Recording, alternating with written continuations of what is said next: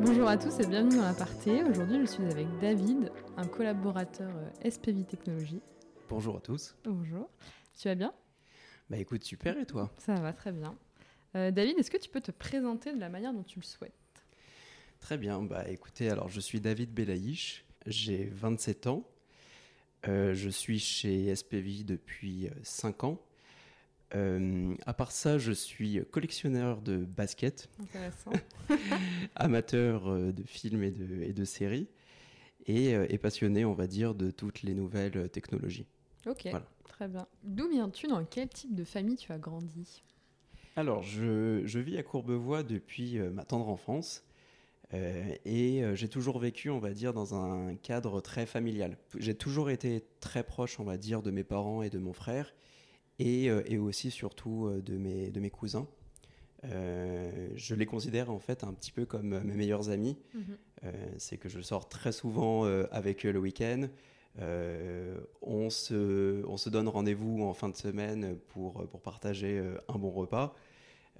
Et c'est ce genre de moment convivial que, que j'apprécie, en tout cas euh, tout particulièrement euh, depuis, euh, depuis que je suis tout petit. Ça permet vraiment de faire un break entre euh, le quotidien, où euh, l'on se donne à fond, on n'a pas forcément euh, euh, envie de sortir ni de donner euh, des nouvelles, pour être honnête.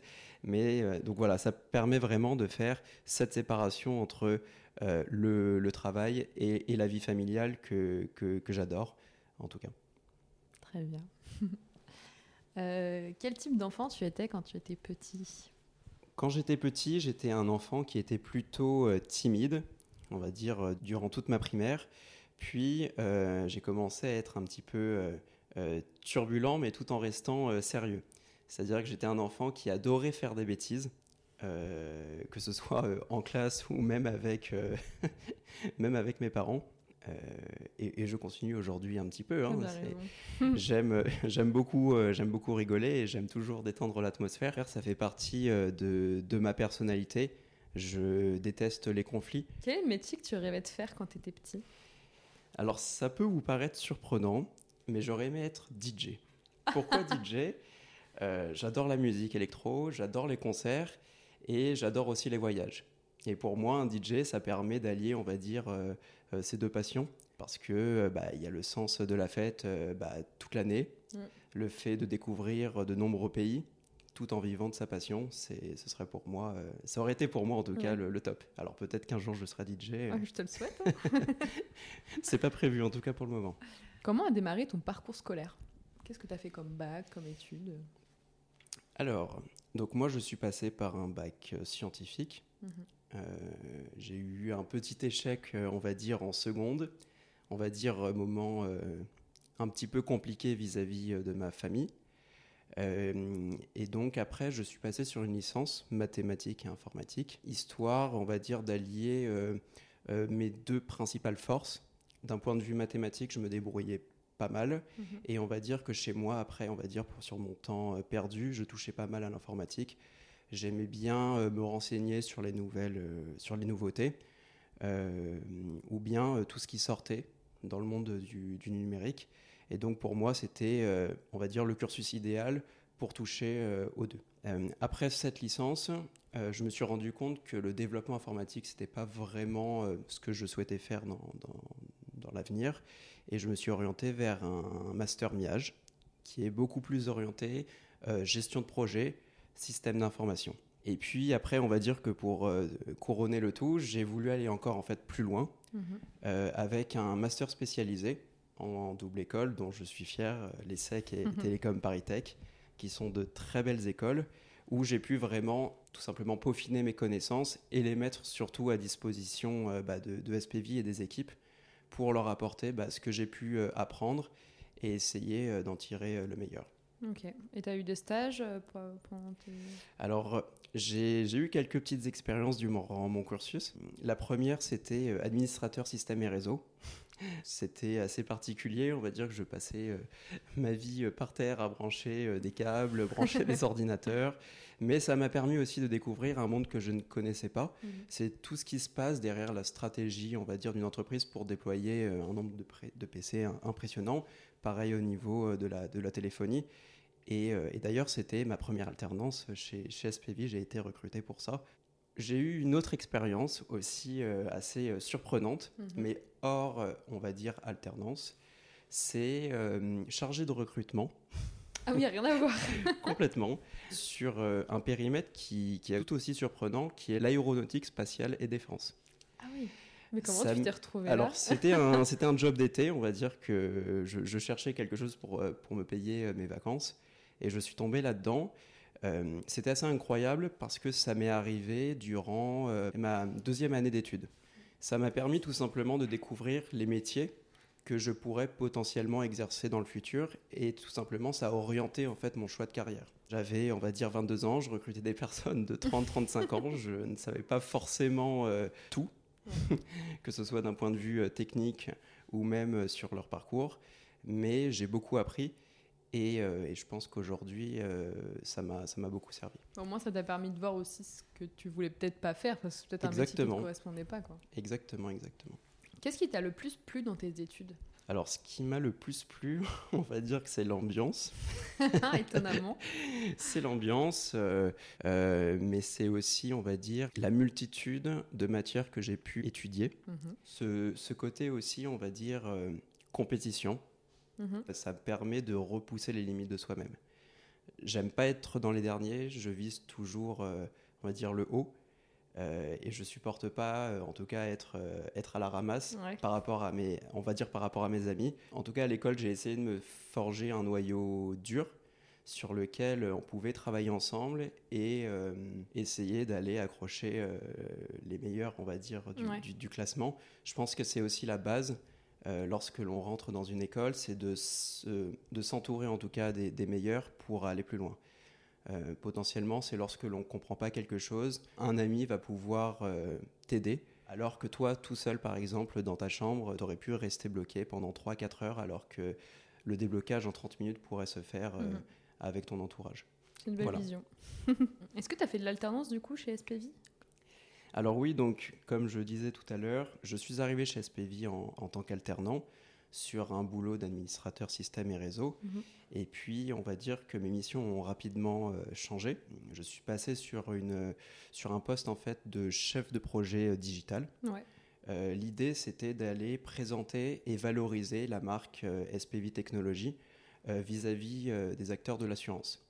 Nous avons des outils qui sont, qui sont performants et euh, l'idée, c'était d'aller un petit peu les proposer aux petits courtiers qui souhaitent euh, se digitaliser en leur proposant tout, tout simplement en fait notre système. Mhm. Ça m'a permis tout simplement de mettre un premier pas dans l'assurance euh, avec toute une phase d'étude de marché, rédaction de business plan, beaucoup de rendez-vous clients et rendez-vous sur des salons, tout simplement pour voir ce qui se fait ailleurs et euh, en tirer le meilleur pour faire évoluer nos applications. Après, mes, missions ont, euh, ont changé et je suis passé vraiment sur un poste de pilotage projet. Euh, alors au début, c'était une équipe plutôt resserrée avec le développement d'un CRM spécifique. Et puis euh, le, le périmètre a encore évolué et là, pour le coup, aujourd'hui, je suis responsable donc des projets qui touchent toute la distribution euh, du, du groupe SPV Assurance. Est-ce que tu pourrais nous expliquer euh, ce qu'est l'intitulé de ton poste aujourd'hui, donc product owner? Alors le, product owner, on va dire pour faire simple, euh, c'est la personne qui s'occupe de faire le pont entre le métier et les équipes de développement. Nous avons en fait la, double compétence et qu'on peut aussi bien comprendre, on va dire, les enjeux business que euh, transmettre, on va dire, la vision aux équipes de dev. Alors, il y a une, on va dire, il y a une multitude de, de missions. L'idée, c'est qu'on soit un petit peu couteau suisse, en tout cas, euh, Mhm. chez SPV euh, Assurance. Donc, il, peut y avoir toute une phase de recueil euh, de, de besoins. Euh, on va assister donc à toutes les phases de développement donc avec, avec les équipes. Euh, on sera là aussi pour tout ce qui est recettes techniques euh, et fonctionnelles. Et puis, le meilleur, c'est la mise en production, on va dire, de, de nos applications. Tout simplement parce que voir un développement sur lequel on a travaillé pendant plusieurs semaines, voire des mois, bah, tout simplement utilisé par nos clients, c'est c'est la magie que, nous procure en tout cas ce, ce poste. Ce qui est bien aussi, c'est que du coup, les questions que le côté métier en termes de technique, toi tu peux y répondre et inversement. Quoi. Exactement, c'est que le métier ne sait pas forcément comment s'y prendre. Mm. Euh, nous sommes là, les, en tout cas les, product owners, pour les accompagner, leur donner les clés pour rédiger euh, la meilleure des expressions de besoins euh, possibles et répondre tout, tout, simplement en fait à leurs attentes. Ok. Comment se compose aujourd'hui l'équipe? Alors l'équipe, donc nous avons donc un product owner où vous allez avoir euh, un rôle plus de, responsable technique et enfin, euh, et enfin des développeurs. Euh, l'avantage, c'est que nous sommes un petit peu à l'international, avec des développeurs à Abidjan, des développeurs à Minsk et des développeurs basés en France. Donc on va dire que les, les échanges sont plutôt difficiles avec le décalage horaire, mais ça permet aussi de discuter un petit peu en anglais. Ouais. Ça fait toujours du bien. Tu nous as parlé de distribution. Euh, quelles sont les applications que du coup tu dois mettre à jour quotidiennement euh, Alors, l'outil principal euh, de SPV qui s'appelle Luca, donc notre outil de tarification et de souscription sur lequel se connectent donc des centaines de courtiers quotidiennement et qui réalise aussi des centaines d'affaires par jour. c'est vraiment le nerf de la guerre et c'est l'application euh, que l'on fait évoluer, on va dire, euh, principalement. Euh, il y a beaucoup de besoins. Le nombre de produits à développer est croissant vis-à-vis de la direction et nous devons en tout cas suivre la cadence avec l'équipe pour tout simplement étoffer notre portefeuille de produits sur notre application et, et, devenir, on va dire, la référence en termes de courtage grossiste. C'est la première partie. ensuite, nous avons donc comme je disais tout à l'heure, une application de CRM spécifique, euh, qui est une application beaucoup plus orientée, on va dire, business et en interne pour nos inspecteurs commerciaux, afin de piloter l'activité au mieux. Euh, c'est-à-dire qu'ils vont pouvoir gérer euh, leur portefeuille courtier, avoir des indicateurs, relancer quand il le faut. Mais le CRM, c'est toi qui l'avais créé, non, quand tu es arrivé aussi? Le, le, CRM, effectivement, on va dire que c'était mon premier projet euh, ça passait ou, ça cassait. Euh, heureusement pour moi, euh, ça s'est traduit, on va dire, en une réussite. C'était un joli projet. Je, me rappelle encore quand Jérémy et Cédric sont venus me voir et m'ont proposé tout simplement de créer un CRM, on va dire, from scratch, donc d'une mhm. page blanche. C'était un sacré challenge que j'avais accepté de, de relever, qui a pris donc plusieurs mois. Euh, le, véritable, on va dire, euh, apport de ce projet, c'est que j'ai pu suivre la gestion de projet de bout en bout. C'est-à-dire que je suis passé de la phase de recueil de besoins à la recherche de prestataires, euh, en suivant les phases de développement jusqu'à la mise en production. Ça m'a beaucoup apporté. on a pu ensuite appliquer toutes ces, toutes ces méthodes à nos équipes en interne. Mhm. Et ce qui nous permet en fait aujourd'hui d'avoir euh, bah, des sorties de produits de plus en plus rapides. Euh, idem pour les, nouveaux modules ou les attentes euh, métiers. Aujourd'hui, est-ce que tu travailles avec une équipe en particulier? Alors oui, donc on, travaille avec une équipe qui est vraiment orientée projet distribution. C'est une équipe qui est composée donc de, de, sept développeurs. L'avantage de cette équipe, c'est que ce sont des développeurs qui peuvent aussi bien développer du front que du back, c'est-à-dire que l'on est complètement agile. On n'est pas spécialisé seulement euh, dans le développement de parcours. Euh, c'est qu'un développeur seul va pouvoir développer un produit mhm. euh, de la partie tarification en passant par la souscription, c'est-à-dire toute la partie signature électronique, gestion du contrat. Et c'est aussi une véritable force, c'est que l'on est capable de paralléliser tous les projets. et donc potentiellement, on peut avoir jusqu'à 7 projets. donc c'est vraiment du boulot. Donc ça, c'est ce qu'on appelle un peu la méthode agile, c'est la façon Complètement. dont vous travaillez. L'idée de la méthodologie agile, c'est euh, d'organiser au mieux les plannings et la façon dont on va développer les choses. C'est très structuré, c'est-à-dire qu'il y a beaucoup d'étapes avant de passer, on va dire, au cycle de développement. Euh, il va y avoir toute une préparation en fait en amont de l'expression de besoin. Il va y avoir ensuite une relecture et une étude, puis une présentation aux développeurs, des analyses techniques, et puis après on pourrait passer donc à la phase de développement et on rentrerait dans un cycle en fait d'itération où l'idée c'est un peu de casser la méthodologie grosse boîte où l'on va rentrer dans un cycle, en, en tout cas dans, dans, une vision un petit peu tunnel, c'est que on nous confie un projet, on nous dit rendez-vous dans six mois, et puis au, bout des six mois, les développeurs sont peut-être partis dans la mauvaise direction, mhm. et on s'en rend compte qu'à la fin.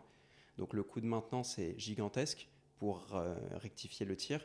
L'avantage des méthodologies agiles, c'est qu'au bout de deux semaines, on fait un point avec les équipes, que ce soit métier et technique, et euh, on valide ou pas le travail qui a été embarqué.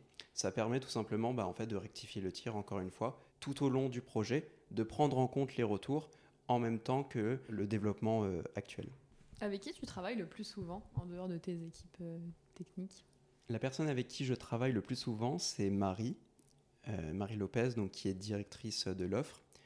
forcément, sur la distribution, le nerf de la guerre, c'est de sortir le plus de produits possible. Et, et, Marie, on va dire, est une arme de guerre pour sortir des expressions de besoin sur, sur les produits. On travaille ensemble depuis, depuis pas mal de temps maintenant. Euh, ça s'est toujours euh, bien passé et on a toujours euh, réussi en tout cas à aller au bout. et on va dire que c'est mon acolyte côté métier. Qu'est-ce qui te passionne aujourd'hui dans ton métier? Alors beaucoup de choses. le fait que chaque journée est différente de l'autre. C'est que mhm. je me lève, je sais, alors je vais avoir mes rituels, on va dire, quotidiens, mais... c'est quoi tes rituels quotidiens Les rituels quotidiens, c'est par exemple des réunions des réunions d'équipe, mhm. euh, faire le point. Euh, qu'est-ce qui s'est passé hier Qu'est-ce que l'on va faire aujourd'hui Éventuellement, s'il y a des blocages. Euh, ça fait partie aussi de, justement des, méthodologies agiles. Et puis, avec SPV, on, nous sommes à l'abri de, de rien. c'est qu'il y a toujours de nouvelles idées. Et c'est ça, qui, ça qui est génial, c'est qu'au final, vu que notre système d'information est entièrement est à notre main, euh, on va pouvoir toujours aller plus loin, on va toujours avoir une réflexion et de se dire comment est-ce qu'on pourrait améliorer l'expérience de nos courtiers, de nos clients mhm. ou même de nos services euh, internes. Euh, et, c'est ça qui est génial, c'est que on n'a pas peur de toucher, on n'est pas là pour casser. Mais on est là que pour améliorer les choses et je pense que c'est une véritable, en tout cas une véritable force et ce qui, ce qui me passionne chez, chez SPV. À ton avis, quelles compétences et qualités il faut pour faire le métier que tu as aujourd'hui? Pour être product owner, il faut être rigoureux, organisé et surtout euh, bien gérer la pression. Euh, pourquoi, euh, pourquoi organiser? Tout simplement parce que lorsque l'on a une multitude de projets à gérer en parallèle, il ne faut pas faire des erreurs, par exemple de priorisation vis-à-vis -vis de l'équipe, alors que les attentes métiers vont être différentes. Euh, pourquoi rigoureux?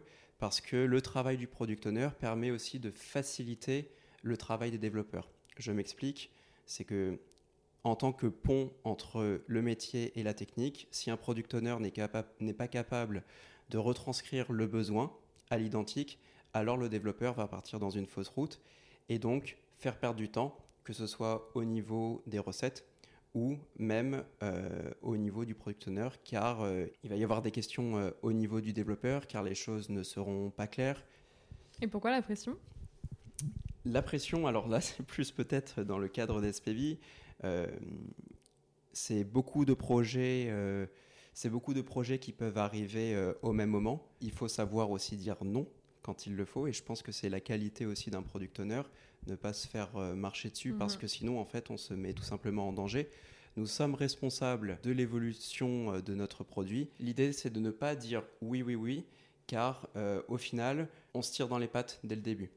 C'est que si je vous dis, je vous livre un projet, par exemple, en mars, et qu'au final, en mars, on se rend compte que l'on vient à peine de lancer le développement, ça va créer de la frustration, ça va créer aussi de l'incompréhension, euh, et, des tensions aussi. et, des tensions euh, entre, entre les équipes techniques et les équipes métiers. Mhm. Euh, alors en ce moment, chez SPB Technologies, vous êtes en pleine restructuration. Quel est ton ressenti sur ça? Mon ressenti, mon ressenti est bon car nous avons donc recruté un nouveau DSI qui amène une certaine seniorité et aussi une expérience. Jusqu'à maintenant, la DSI était plutôt désorganisée et ne pouvait pas forcément suivre les demandes de SPV. L'idée aujourd'hui, c'est de créer différents pôles, que ce soit de la conception produit jusqu'aux équipes de développement, en passant par les équipes d'architectes, etc. Et justement proposer un plan pour l'avenir sur les prochaines années pour aller chercher les enjeux business, répondre aux attentes d'SPV et proposer des applications de plus en plus performantes euh, à l'avenir.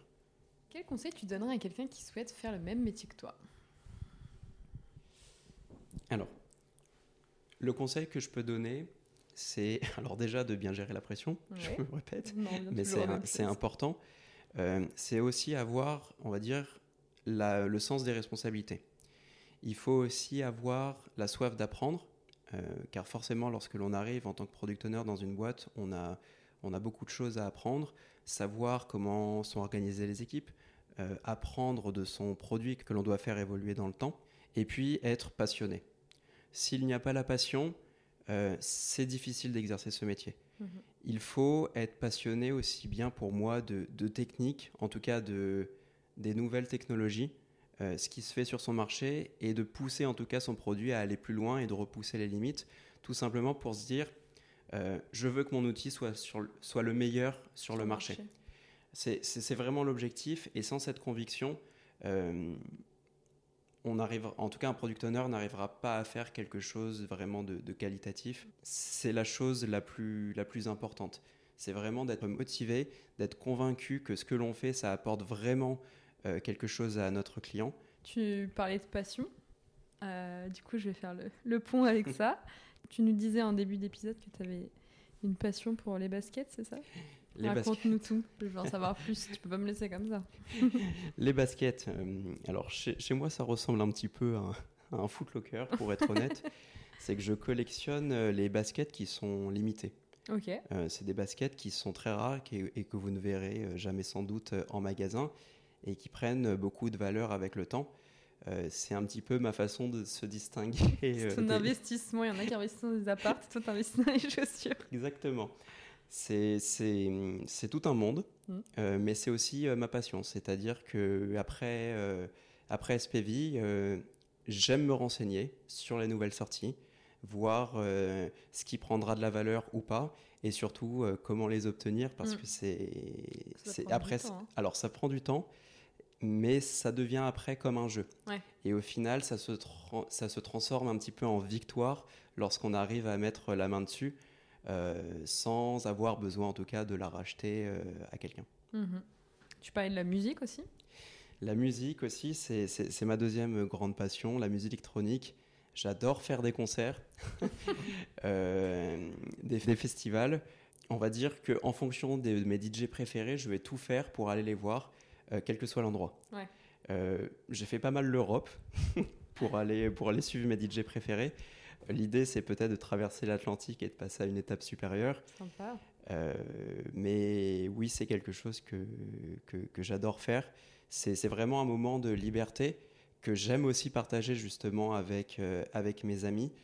Et, et en général, on, on, en garde de, de merveilleux souvenirs. Tu m'étonnes c'est un truc un peu de famille, la musique, ou ça t'est venu un peu euh Alors, pour le coup, c'est pas, c'est pas vraiment la famille, c'est plus mes amis. Il faut. Alors, au début, j'ai dit que j'étais, j'étais passionné de musique euh, depuis pas mal de temps, mais j'étais un enfant qui n'écoutait pas du tout de musique jusqu'à mon arrivée euh, au lycée. Ah oui. Et au lycée, avec, avec bah, les nouveaux amis que j'ai pu rencontrer dans, dans mes classes, m'ont fait découvrir cette, cet univers. Et, et depuis, je ne l'ai plus lâché. Et je les en remercie euh, si Sur retrace tout ton parcours, quelle a été pour toi ta plus belle réussite? Ma plus belle réussite, je vais être honnête, euh, c'est ce que je suis en train de construire chez, chez SPV Assurance. Euh, pour moi, je ne pourrais jamais assez les, remercier car ils me font confiance depuis le début et me font évoluer donc, au fil du temps en me donnant de plus en plus de responsabilités en élargissant aussi mon, périmètre. Et je compte bien, euh, en tout cas, euh, me donner à fond euh, pour aller, pour aller jusqu'au bout. on parle souvent d'échecs aussi sur ce podcast. Est-ce que tu pourrais me citer un, un événement ou un échec qui t'a marqué et qui t'a permis un peu de rebondir Alors, c'est alors ça va pas être vraiment un échec, mais c'est plus lié à ma scolarité. Euh, ce redoublement en seconde. Mm. Ce redoublement en seconde m'a beaucoup marqué parce que euh, j'étais dans une phase de ma vie où euh, je souhaitais tout arrêter. J'ai eu des problèmes familiaux et euh, je me suis dit c'est terminé, je veux plus remettre les pieds à l'école, je n'y allais plus. J'ai supplié le lycée de me donner une deuxième chance en cochant moi-même d'ailleurs la case redoublement sur cette fameuse feuille, je me rappelle. Il faut avoir du courage, hein. pas tous le font, certains essayent de, de, forcer le passage dans, les, dans la classe supérieure. Moi, ce n'était pas le cas. Je souhaitais vraiment prendre un nouveau départ. Et, euh, ça m'a tout simplement en fait permis de, rebondir. Mm. Parce qu'au final, j'ai pu refaire une, seconde, passer en, première scientifique et puis euh, donc euh, aller tout droit jusqu'à jusqu'à mon master. Donc c'était une belle, une belle leçon, mm. une jolie claque et surtout je me suis dit que c'était un peu ma dernière chance de me remotiver. Et puis au final, ça a apporté ses fruits car euh, j'ai pu aller au bout sans, redoubler la suite et aussi avec de, bons résultats. Donc euh, en tout cas, ne jamais baisser les bras. Euh, même quand on vit un échec, il faut se donner les moyens en tout cas d'aller d'aller jusqu'au bout et de rebondir. des fois, ils sont là pour ça, les échecs. Exactement. J'aimerais que tu nous partages quelque chose que tu as découvert récemment et aimé. Alors, aimer, ça va être ça va être un petit peu délicat, mais c'est euh, c'est hum, l'arnaqueur de Tinder sur Netflix. Ah ouais, je l'ai vu. Je trouve ça euh, assez incroyable comme histoire. Pas que pas que ce qu'il fait, ce qu'il a fait en tout cas, euh, c'est bien, mais je trouve que d'un point de vue business, c'était super bien pensé. Ouais. Euh, car au final, quand on... Alors désolé, je vais, je vais spoiler un petit peu, mais à la fin, euh, la personne n'a eu quasiment... elle, s'en sort bien, elle n'a eu quasiment aucune euh, accusation, à part voilà, un faux passeport, mais compte tenu en tout cas de ce que la personne avait fait, c'est assez incroyable parce que on peut penser que c'est un, enfin, c'est un arnaqueur, mais derrière, il y a une personne qui est quand même extrêmement intelligente et qui a pensé en fait tout son business model, entre guillemets. Et donc voilà, je, trouve, je, trouvais vraiment ce, ce, film super intéressant. Sur Netflix, pour ceux qui l'ont pas vu. Euh, qu'est-ce qu'on peut te souhaiter pour la suite? Quels sont tes projets à venir? Euh, Ce que l'on peut me souhaiter pour l'avenir, c'est de prendre encore plus de hauteur, de gagner en responsabilité et, euh, et de pouvoir manager, entre guillemets, des équipes de plus en plus grosses, car c'est aussi la volonté de la DSI. Aujourd'hui, nous sommes environ un peu plus d'une vingtaine de développeurs. À horizon un an, l'objectif c'est 50. donc c'est vraiment m'inscrire dans cette vision groupe et, et pouvoir vraiment apporter ma pierre à l'édifice encore de nombreuses années. Ok, bah merci beaucoup David. Euh, d'avoir partagé ce moment. Merci à toi. Et à bientôt. À bientôt.